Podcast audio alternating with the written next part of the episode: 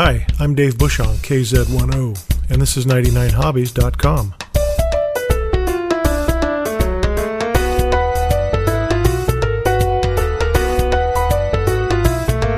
Welcome again to 99hobbies.com. Today I'm really excited to have Tom Baker, NC6B, on the phone. Hi, Tom. Good morning, Dave. How are Nice you to today? be here with you. I'm, I'm doing fine. Good. Uh, Tom is a teacher at Moorpark High School. Um, Tom, we talked a little before the show about the radio course that you teach, but I still have a lot of questions. I wonder if you could uh, bring our listeners up to date on uh, what this course is all Go about. right ahead, sir.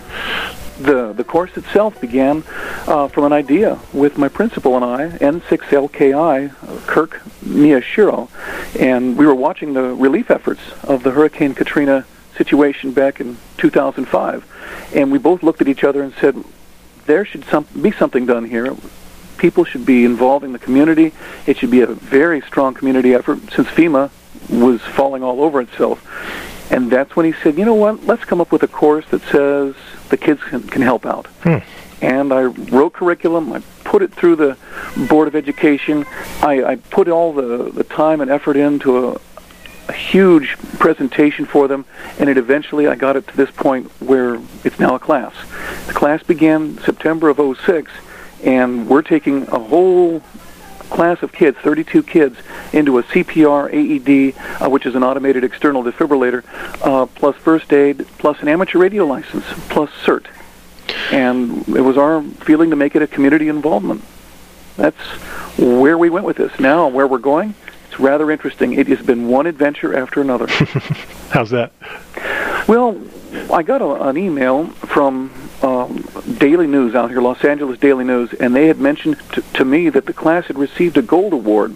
Well, I didn't know what a gold award was. I looked it up, did some research, and found out that the Southern California chapter of the Emergency Services Association, so it's California Emergency Services Association, has an award they give out to about six entities every year. This one happened to be the gold award given to a public sector.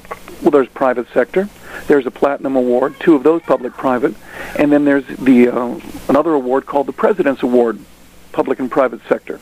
And we had garnered the public sector gold award to be given away to the high school this in fact it'll be the october 18th this wednesday as we're speaking right now uh, up in south lake tahoe so i'm flying up to south lake tahoe on wednesday for the award Oh, I'll bet everybody's excited about that. they're very excited about it Yeah, So, if you could tell me, um, for example, a typical day in the class, or maybe a typical week, what um, do you cover?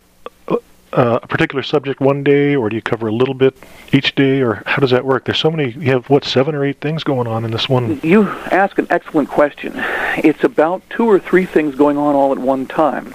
And it's two or three things going on all at one time throughout a five day week. And we have one hour a day.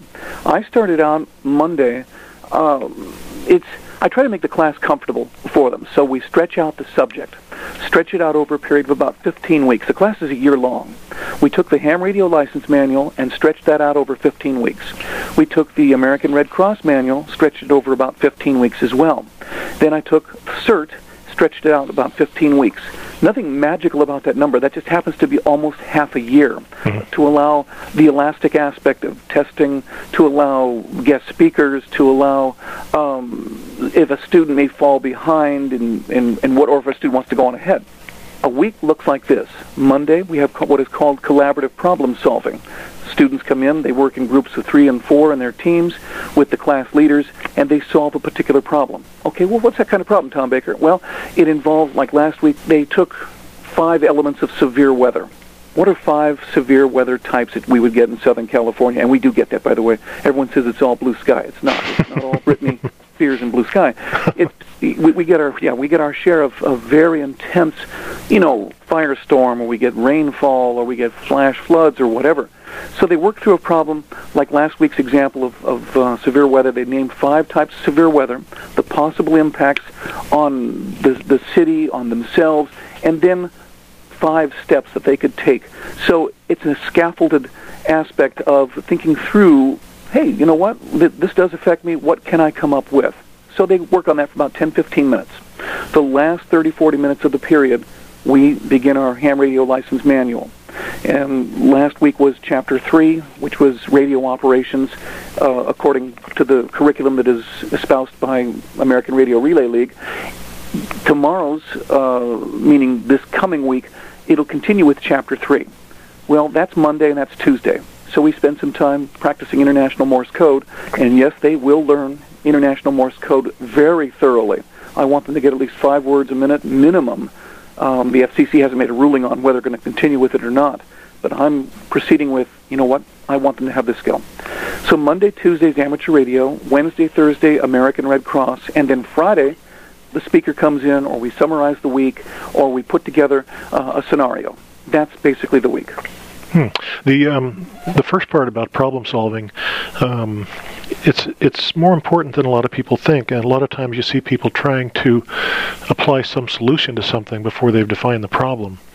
And I think that getting them to think about things in this in this order is probably very important. Now. We, the article also talks about um, various experts in different fields um, give presentations or or teach that part of the course. Do I understand that correctly? You most certainly do. I, I wanted to go back and address something you mentioned problem solving. That is a very difficult topic to teach, uh, especially to high school kids or middle school kids, uh, since I have high school. One, because problem solving isn't a linear process. It is not a, um, hey, I'll sit down and solve this problem today. It's more of a serendipitous. It's more of, you know, you might get the beginning, you might have the end, you might have the research, you might have, well, when you couple that with two or three other people who are also intensely engaged in problem solving, and not too many more than that. Five tends to tangle it, and two is not enough. Mm-hmm. But when you put two or three or four together, problem solving can flow, provided they're given that goal. And you're correct. You can founder problem solving, even at, at the, the level, say, in, in business, in industry, and even in the military, and we did that extensively, is it's very much uh, a, uh, a collaborative effort. So, with that in mind, I have these speakers coming, and these these are professionals in their own right, who come in and discuss a variety of things.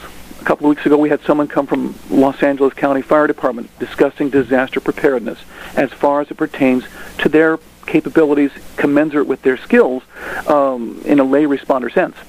And then we had someone come from the uh, State Farm Insurance. Now, I have no particular allegiance to any insurance company; it just happened to be State Farm. Mm-hmm. But they're all the same in that hey, here's how you mitigate a disaster. Here's what we do. And down to maybe the thousandth or ten thousandth of a decimal point, they're able to predict certain things uh, with their actuarial tables.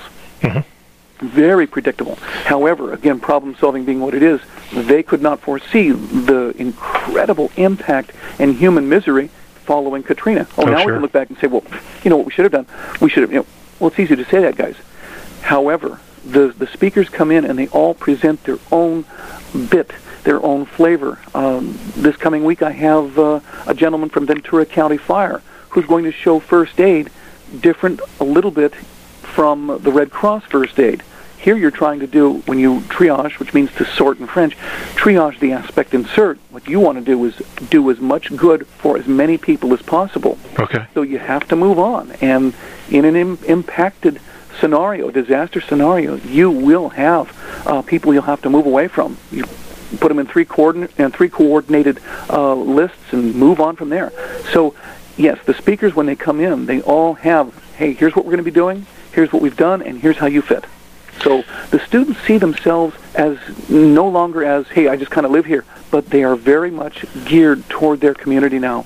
And that I was see. my trickle up approach that I had taken. That's that's a great result. I, I had a question. If somebody were to say, for example, that exposing these young people to possible disaster scenarios like that wouldn't wouldn't uh, maybe it scare them? Maybe. You know, they face possible disaster scenarios every single day, somehow, uh, some way. I think of Columbine. I think of uh, weather events. I think of their parents going through things.